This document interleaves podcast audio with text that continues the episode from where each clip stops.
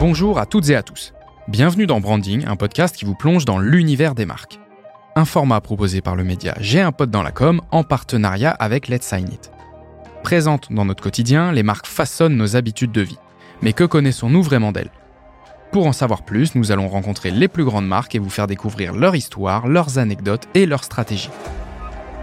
Et dans ce nouvel épisode, on va vous parler d'une marque qu'on ne présente plus. Il s'agit aujourd'hui de Printemps. Pour m'accompagner aujourd'hui, je reçois Morgane Lopez qui est directrice e-commerce de printemps.com. Salut Morgane, comment tu vas? Hello, très bien, merci beaucoup pour l'invitation. Je suis ravi de t'avoir avec nous au micro de Branding. C'est un épisode un petit peu spécial puisque nous sommes en direct de l'événement Les Big Boss aujourd'hui à la Peu d'Huez.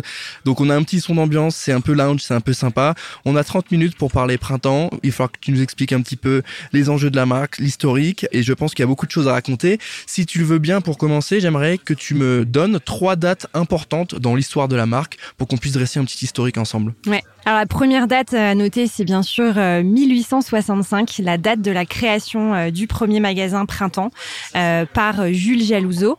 Donc le premier magasin euh, qui est le magasin historique Printemps Haussmann. Alors à l'époque, c'est dans un quartier donc de l'Opéra qui était complètement en friche, limite dangereux. donc c'était assez osé de se dire on va installer un grand magasin ici. Puis bon bah aujourd'hui, on sait que c'est un centre touristique et de shopping clé. Donc voilà, Jules toujours très visionnaire sur sur ses emplacements. Après, je fais un gros gros bond parce qu'en en fait, il s'est passé beaucoup de choses. On a été les premiers à créer les soldes, mettre la lumière dans le magasin, etc. Mais il y a une date voilà qui est importante, c'est 2021 où en fait on a créé un espace de 1300 mètres carrés autour de la circularité et de la seconde main. Euh, qui est un des gros enjeux pour le printemps. Euh, donc c'est au printemps de la femme, euh, dernier étage, on appelle le septième ciel. Je vous invite à venir, c'est magnifique. Et puis 2022, rebranding, on va en parler.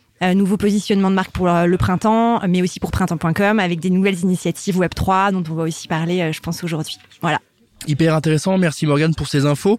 Euh, on, on, remonte dans l'histoire hein. quand tu nous sors ces dates-là. Évidemment, printemps, euh, c'est une marque qu'on a tous en tête et euh, le, le, sujet des soldes que vous avez lancé, je, tu vois, bah, pour le coup, je savais pas, c'est hyper intéressant. On pourra y revenir, je pense.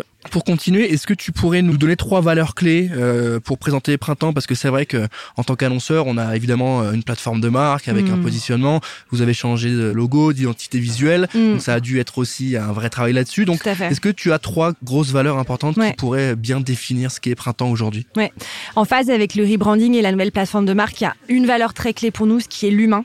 En fait, on a vraiment voulu positionner l'humain aussi bien interne, collaborateur, nos vendeurs, euh, au cœur de notre stratégie, mais également le client. Donc ça se traduit par deux, deux choses, c'est qu'aujourd'hui nos collaborateurs en fait sont partie prenante de l'expérience euh, magasin. Aujourd'hui, on a un programme de live shopping. Euh, ce sont nos personnels shoppers, nos collaborateurs internes qui animent ces épisodes. Et puis le client, puisqu'en fait aujourd'hui on veut vraiment recréer des expériences qui les enchantent en magasin, des animations, des événements, des premières fois. Donc en fait, on a vraiment recentré autour de cette valeur qui nous, qui nous est chère et qui fait du sens aussi aujourd'hui sur le commerce. Après, une valeur aussi euh, qui est un peu liée, c'est l'engagement. Au-delà de l'engagement euh, humain, euh, voilà, pour l'engagement humain, c'est aussi un engagement auprès d'associations, associations de lutte contre le cancer, soutien des femmes. On est associé avec Rose Up qui, qui soutient les femmes qui sont atteintes de cancer. Donc engagé et aussi d'un point de vue RSE, puisque on essaye aussi de collaborer avec un maximum de marques françaises qui produisent en France. On fait attention à nos émissions de gaz à effet de serre. Et le dernier, qui est un peu plus en phase avec notre stratégie actuelle, c'est l'omnicanalité. c'est une vraie valeur parce que ça reprend aussi cette envie de relier l'expérience client online et offline sans couture. Et justement, le live shopping, les personal shoppers sont des exemples en fait de projets omnicanaux qui permettent euh, aux clients euh, de choisir online son personal shopper et de le retrouver en magasin pour vivre une expérience de shopping assez unique. Voilà, donc c'est un peu les trois valeurs euh, et enjeux qu'on a aujourd'hui auxquels on, on fédère. Lorsqu'on pense printemps et qu'on pense e-commerce et achat en ligne, est-ce que vous avez identifié un point un peu pain sur le fait que c'est pas forcément à vous qu'on pensait historiquement Est-ce que ça a été pris en compte? En tant que tel, quand je vais chez Printemps, je sais que j'aime bien aller en boutique parce que c'est quand même des magasins qui sont quand même. Tout à fait. C'est notre cœur de métier. On est un retailer first. D'ailleurs, le site e-commerce printemps.com est sorti que depuis trois ans. Euh, néanmoins, on était quand même présent hein, depuis euh, plus d'une quinzaine d'années, puisqu'on a aussi Place des Tendances, Made in Design et Stadium.com euh, au sein de notre groupe. Donc, on avait tout de même une présence mode, maison, beauté, streetwear. mais le printemps s'est lancé tardivement sur le e-commerce. Et en fait, on doit rattraper notre retard et on doit même aller au-delà. C'est pour ça qu'on est sur une roadmap d'innovation très dense. on veut se positionner sur des nouveaux modes de shopping, le nouveau commerce je le disais, plus incarnées, plus humanisées, qui reconnectent.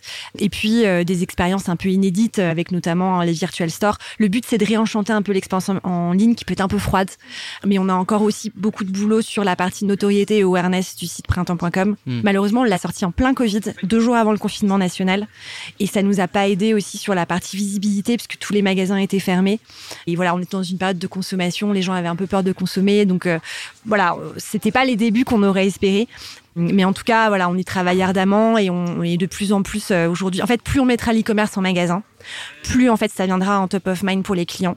Et c'est ce qu'on fait avec. Euh, donc, je reparle toujours du live shopping du personal mais c'est très important. Ça nous permet aussi de véhiculer l'image online de printemps. Quand tu parlais de d'engagement auprès d'autres euh, marques ou d'associations, mm. Mm. on voit passer souvent, en tout cas, il y a des collabs qui se mettent en place euh, avec euh, les, magasins printemps. Vous invitez des marques, vous avez des, je sais pas si vous appelez ça comme ça, mais des pop-up stores avec des activations un peu éphémères qu'on trouve bah, hyper cool en fait d'un point de vue market parce que c'est ça fait bouger un peu la marque, il se passe quelque chose. Et en même temps pour des marques qui sont historiquement uniquement en ligne et qui arrivent à avoir grâce à vous un pied à terre en, retail, c'est quand même euh, voilà, c'est en termes d'engagement, c'est une c'est une valeur enfin c'est un exemple concret. Tout à fait et ça renforce la stratégie de l'omnicanalité. Récemment, on a fait un partenariat avec Tommy Figure en septembre euh, la collaboration exclusive avec Richard Quinn, euh, Tommy Figure qui a pris un gros virage aussi euh, très web 3 avec d'ailleurs une collection qui est très inspirée, très futuriste etc. Et en fait, on a fait tout un atrium, un pop-up en magasin qui était magnifique. Et on a reproduit une landing immersive sur printemps.com. Donc en fait, on avait vraiment une expérience 360 et justement on apporte ce côté un peu innovant, un peu immersif. En fait, c'est on veut vraiment rapporter de l'immersivité euh, dans le dans le parcours client et les marques sont hyper euh, preneuses de ces expériences omnicanales et sur toute cette visibilité comme euh, comme tu le dis en magasin, ça permet de toucher une clientèle plus vaste aussi voilà. Donc on en fait régulièrement, on a des partenaires réguliers qui nous accompagnent, qui sont preneurs de notre visibilité magasin et online. Aujourd'hui sur le marché, euh, évidemment de la vente euh, en retail, en boutique, il y a du monde, euh, ça bouge. Printemps a une place de leader. En tout cas, on a un top of mind avec la marque Printemps qui est assez incroyable. Mm. Comment vous comportez par rapport aux concurrents? Quelle place vous occupez? Qu'est-ce qui vous permet de vous distinguer? Mm. Tu m'as parlé du e-commerce, c'est un vrai sujet évidemment. Comment vous vous positionnez par rapport à vos concurrents? Qu'est-ce que vous faites différemment? Ouais. Alors, en fait, je vais repartir d'une petite phrase qui est notre notre positionnement de notre nouvel positionnement de marque. C'est partout où nous sommes, faire de l'expérience printemps une expérience mémorable et, euh, et unique et c'est important parce que on a voulu euh, recréer en fait la vie dans le grand magasin. Combien de fois on a dit que le grand magasin était mort, le Covid, on s'est dit il y a plus jamais les gens ils iront en magasin. Et ben c'est tout l'inverse. Les gens avaient qu'une seule envie, c'était de recréer du lien à la réouverture, euh, enfin post confinement. Et en fait, on a envie de faire du magasin un endroit où il se passe toujours quelque chose, où les clients peuvent venir le week-end découvrir, euh, je sais pas, un funambule qui marche sur un fil, faire une compète avec la meilleure joueuse de baby foot. En fait, il se passe toujours quelque chose à vivre en famille. Ça c'est aussi important. On veut que le printemps soit une destination familiale où vous venez avec vos enfants, avec vos parents. Et puis aussi, bien sûr, en faire une destination euh, shopping euh, lifestyle euh, premium et luxe et, accessible. et en fait, aussi une destination d'idées cadeaux. C'est-à-dire qu'on a vraiment aussi remis le cadeau au goût du jour. quand vous allez au printemps au rez-de-chaussée, on a tout un corner de, de cadeaux. donc, c'est si vous avez un dîner ou c'est toujours de se dire ah je vais trouver quelque chose au printemps. J'allais rebondir à ça, mais quand tu as dit en famille, etc. Moi, j'ai l'image de un peu last minute à Noël. je vais faire un tour en printemps et je suis quasiment sûr de trouver quelque chose. Tu vois ce que je veux dire? Il y a, il y a, ce positionnement où la proposition de valeur de répondre à un besoin qui est vous soumet des propositions de cadeaux, c'est notre job, on a des idées pour vous. Voilà c'est quand même plutôt canon? Ouais, c'est vraiment de se dire on facilite l'expérience shopping euh, et, euh, et, c'est très important. Et après là, on est en pleine période de Noël.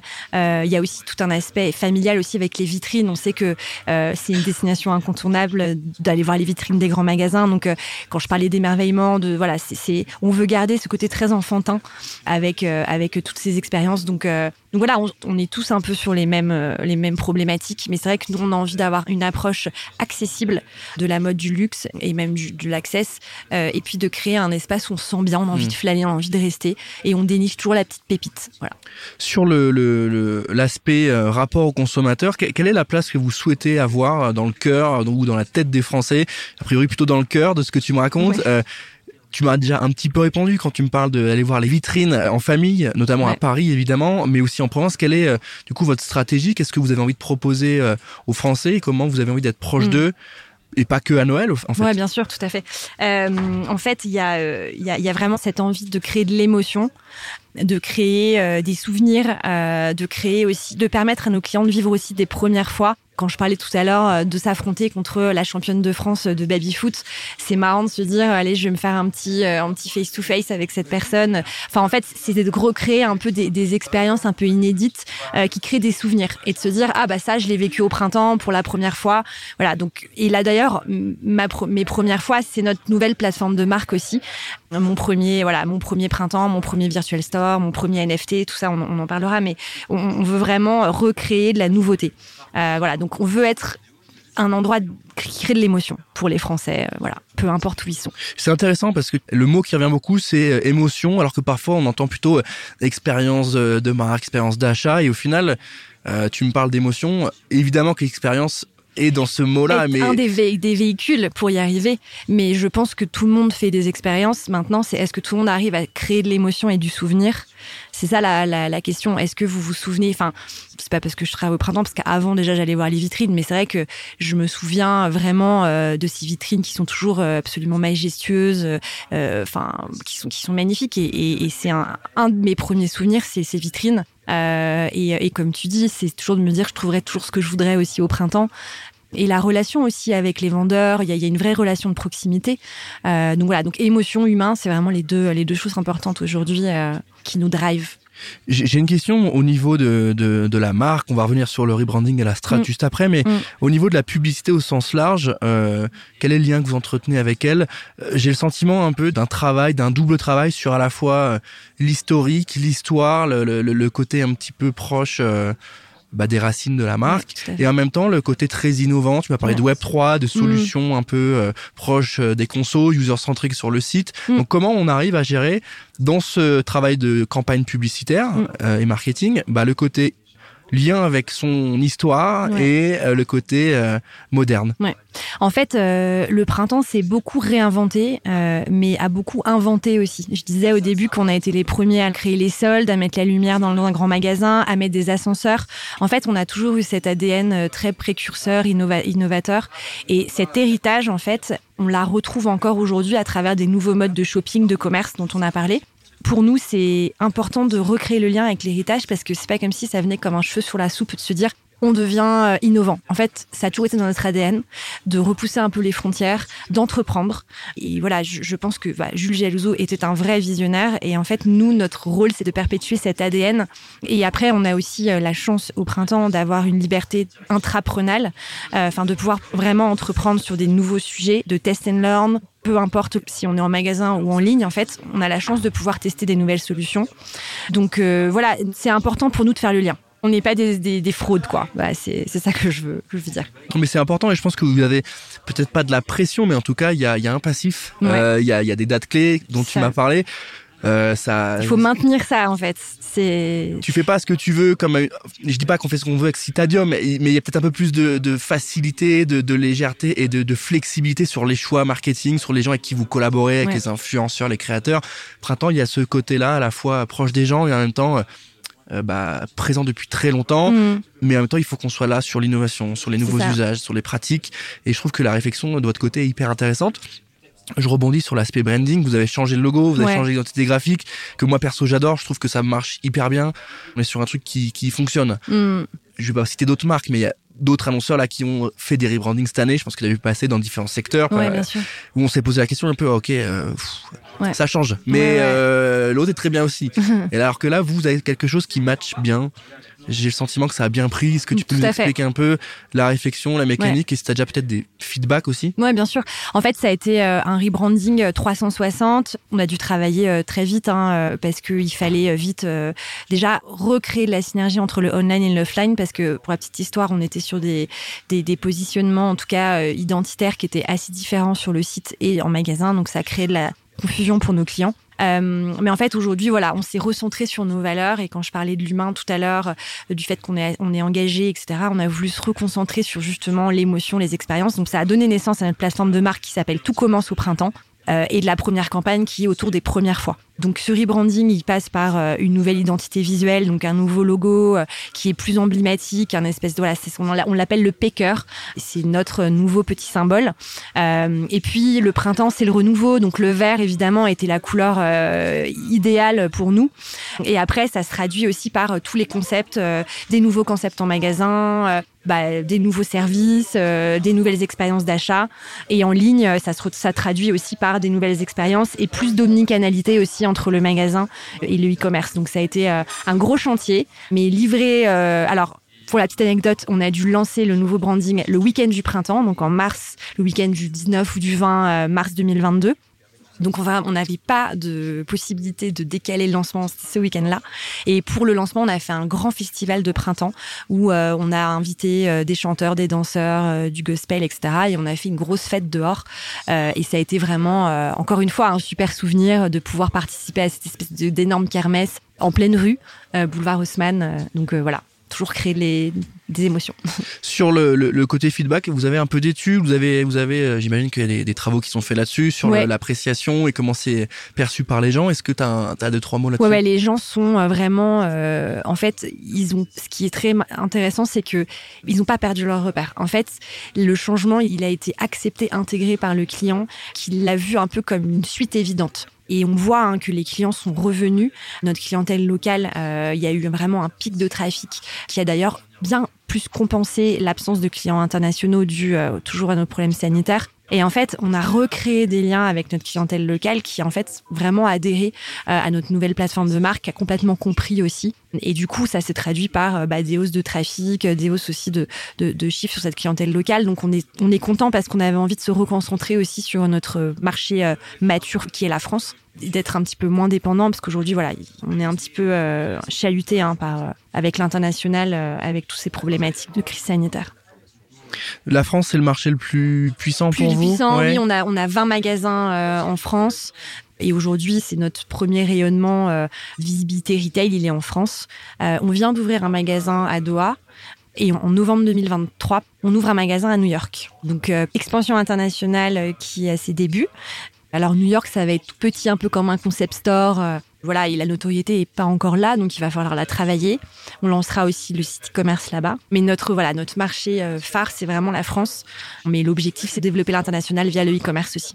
Ok, hyper intéressant et je pense que le côté euh, français peut euh, peut avoir son petit effet. Mais France, ça marche toujours. Son petit côté, ouais, ça peut avoir son effet du côté des Américains. Tout à fait. Est-ce que tu as une campagne en tête sur laquelle on pourrait se poser un petit peu? On a parlé du rebranding évidemment. Maintenant, en termes de, de campagne d'activation marketing, est-ce qu'il y a quelque mm. chose que tu aimerais nous partager? En fait, dans, la continuité du rebranding et de la campagne Tout commence au printemps, il y a, cette campagne qu'on a fait autour du, Virtual Store avec le lancement d'un magasin immersif, euh, donc intégré sur printemps.com, qui euh, a une spécificité où en fait, dès que vous achetez un produit, on vous offre un NFT Déjà, c'est un projet qui a été lancé en deux mois, donc euh, vraiment des temps très très courts, parce qu'on devait aussi être live pour le week-end du printemps, et qui s'inscrit complètement sur euh, faire vivre à nos clients des premières fois. Et là, on s'est dit, bah pourquoi pas aller dans le Web 3 parce que euh, c'est innovant et puis gros challenge parce que notre clientèle n'est pas forcément appétente à ces sujets. Et en fait, ça a été ça notre angle, c'est comment on rend accessible, comment on démystifie, comment on simplifie tous ces sujets dont on entend parler dans la presse, etc. Mm. Donc la campagne, euh, elle a été euh, purement, enfin plutôt axée digital. On a fait toute une campagne 360 euh, sur le digital avec tous les leviers qu'on connaît, display, paid social, etc. Et en fait, mm. on n'a pas vraiment taclé la partie offline, mais il y a eu un tel engouement finalement de la presse, que euh, on a eu énormément euh, de parutions dans, dans la presse organique euh, des journalistes qui s'intéressaient pourquoi ce grand retailer se lance dans ces sujets. Et donc voilà, c'est une campagne qui est intéressante parce que on l'a lancée en, en, se disant est-ce que ça va marcher, est-ce qu'il va y avoir l'appétence en face, est-ce que les gens vont venir? Finalement, 80% des gens qui ont acheté dans le magasin, c'est des clients magasins dans le magasin virtuel, ce sont des clients magasin. Et en fait, on a vraiment fait un coup sur l'omnicanalité assez forte avec ce virtual store et on va dire 50% euh, des gens qui ont téléchargé des NFT euh, avaient entre 35 euh, et 60 ans. Donc pareil, enfin c'était assez impressionnant de, de voir ces, cet âge alors que bon en général c'est plutôt les, les millennials ou les alphas mm. qui sont sur ces sujets un peu web 3. Euh, donc voilà, donc c'est vrai que là cette campagne a été une réussite. On a eu plus de 20% de trafic, euh, on a eu aussi beaucoup d'awards, on a été pas mal récompensé pour cette expérience. Donc la campagne a permis de la visibilité, a permis aussi d'attirer l'intérêt des journalistes et de créer des contenus. Il nous a permis aussi de participer à pas mal de cas euh, pour avoir des récompenses et on en a eu euh, cinq ou six, je crois. Donc voilà, c'est pour moi c'est un bon exemple euh, de campagne réussie, en tout cas en termes de visibilité. C'était quelle agence derrière? Agence média ou agence tout court? En fait, il y avait il y avait une agence UX qui s'appelle User Agent qui nous a accompagnés sur toute la partie expérience et dev et après, c'était 100% euh, euh, mes, mes, équipes et moi sur. À la maison. voilà, euh, en mode pas de temps, deux mois et demi. Mais c'est intéressant aussi cette capacité des équipes comme et market de chez vous de se de s'organiser, de proposer des choses et de produire en fait, parce qu'il y a aussi ce côté. On se doute pas que des équipes marketing peuvent se mettre en ordre de bataille, peuvent produire des idées, peuvent produire ça, et du coup une marque forte. Je trouve que c'est ça aussi, c'est une une team qui est capable de se challenger et qui est capable de déjà bien briefer son agence, ça c'est mmh, évident, mais aussi réfléchir en amont et se dire ok, euh, notre marque on la connaît mieux que personne. Ouais. Peut-être qu'on peut être aussi euh, en amont des réflexions. C'est ça. Si on prend un peu de hauteur et qu'on essaie de prendre un peu l'historique aussi sur la relation que vous avez avec les agences, comment vous travaillez avec vos agences créa, comment vous les briefez, quelle est la relation que, vous entretenez avec elles Est-ce que euh, c'est plutôt des grosses structures ou des plus petites? Est-ce qu'il y a les deux? Est-ce que vous mmh. aimez bien challenger? Est-ce que vous en avez une qui est là historiquement depuis longtemps mmh. ou pas forcément? Alors, agence créa, en fait, on n'en a pas.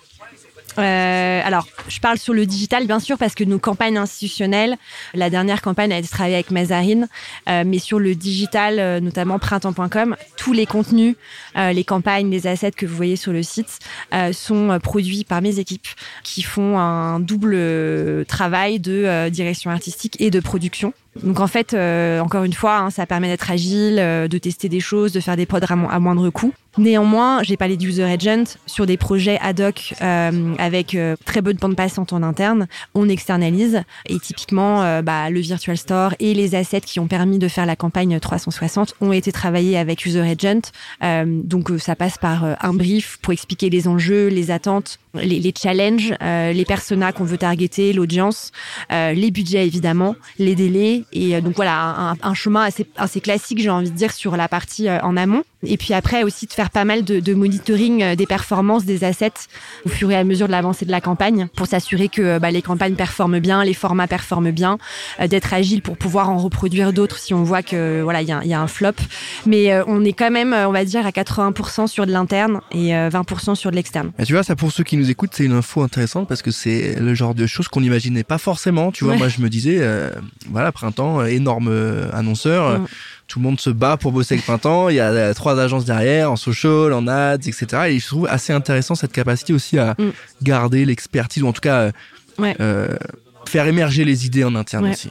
Après, sur des campagnes, par exemple, live shopping, euh, enfin, en fait, sur certains sujets, on va s'appuyer sur, par exemple, on travaille avec Tigers en paid social euh, et notamment, ils nous aident sur toute la partie création d'assets pour la partie live shopping. Mais en fait, ça dépend vraiment des projets et des leads aussi sur les projets. Euh, c'est vrai que moi, j'ai une équipe qui est très experte, donc en fait, euh, elles ont envie de garder la main aussi. Enfin, il y a aussi comment garder la motivation des équipes en interne. Plus on externalise, plus elles orchestrent. Et moi, je sais qu'elles ont envie de mettre les mains dedans, etc. Après, ça dépend des équipes, mais elles sont, elles ont envie de garder la main. Après, voilà, ça dépend aussi des enjeux, hein, mais euh, mais en tout cas, si on est vraiment dans un mode, quand je disais intrapreneurial et entrepreneur, Enfin, on a fait un shooting juste pour info avec euh, suite à, l'émission qui a fait un succès là sur euh, The Drag Race. En fait, les filles m'ont dit on a trop envie de shooter la grande dame et Kim Hughes et bah deux semaines après, ils étaient au studio à Pantin, elles ont fait une prod, et on avait fait tout un article éditorial sur eux. Enfin, voilà, c'est un peu ces idées de se dire on a envie d'être euh, proactif euh, et on y va quoi. On n'attend pas de briefer. Euh, voilà. Hyper intéressant et hyper complet surtout sur le, le, backstage un petit peu des équipes et c'est aussi ça qui est intéressant c'est d'avoir ce genre de d'infos parce qu'on sait pas forcément comment ça marche du côté de des annonceurs. Et des fois il y a des énormes équipes. Des fois on voit des grosses marques. On dit ils sont ils sont 10 15 ils sont 5 euh, tu vois oui on n'est pas nombreux c'est hein, ce genre de choses il y a 5 personnes euh, bah tu vois c'est voilà, exactement ça. C'est on se putain il y a du monde et tout. Bah mm. c'est une équipe un peu réduite mais qui qui fait le boulot pour 10 et euh, qui est ultra motivée et passionnée surtout j'imagine. C'est ça. Euh, on va se parler d'avenir. On a parlé euh, de marque, on a parlé d'histoire, on a parlé d'innovation. On va se tourner un petit peu vers l'avenir. J'aimerais bien euh, que tu nous présentes les engagements d'avenir de printemps, mm. sur quoi vous positionnez, ce que vous avez envie de, mettre en avant sur les années qui arrivent. Oui. Alors, il y a, deux points importants. Hein. c'est de développer encore plus notre stratégie euh, euh, RSE et d'engagement. C'est pour ça que quand on a lancé notre euh, plus grand espace de seconde main sur la circularité, c'est un peu notre, c'est notre premier pas vraiment, vraiment officiel sur ces sujets d'engagement. Donc, la partie RSE, revente, circularité, c'est vraiment un enjeu fort pour le printemps. Aujourd'hui, on, est en train aussi de sourcer des marques pour les mettre en ligne, pour euh, justement vendre aussi euh, de la seconde main, lancer aussi euh, des partenariats avec des marketplaces de revente aussi de, produits de nos clients. Donc voilà, la seconde main, c'est vraiment un de nos enjeux, la circularité. Et puis, en fait, de continuer à rester, par rapport à ce qu'on s'est dit, c'est aussi de continuer à rester fidèle à nos racines, à notre origine, tout en continuant à innover. Et en fait, sans non plus aller sur des sujets euh, parce qu'il faut y aller. Enfin, on parlait du Web 3, mais il y a des manières d'y aller. C'est-à-dire qu'on va pas forcément aller dans le métavers demain. Euh, c'est d'être vraiment cohérent par rapport à notre positionnement et de pas perdre nos clients. Ça, c'est important. Euh, voilà, pour continuer à être une destination qui leur correspond et où ils ont envie d'aller. voilà hyper complet. Merci Morgane. On, arrive à la fin de cet épisode. Merci déjà dans un premier temps d'avoir pris le temps de répondre à toutes mes questions. merci de m'avoir invité, c'était super. Je suis ravi de t'avoir eu. Merci pour ta réactivité. Je rappelle qu'on est toujours en direct des Big Boss à l'Alpe d'Huez. Il fait beau, il neige, je crois. Euh, on vient d'avoir un épisode hyper intéressant. Merci à toi Morgane, merci à tous de nous avoir écoutés. On se retrouve rapidement pour un prochain épisode et moi je vous dis à très bientôt.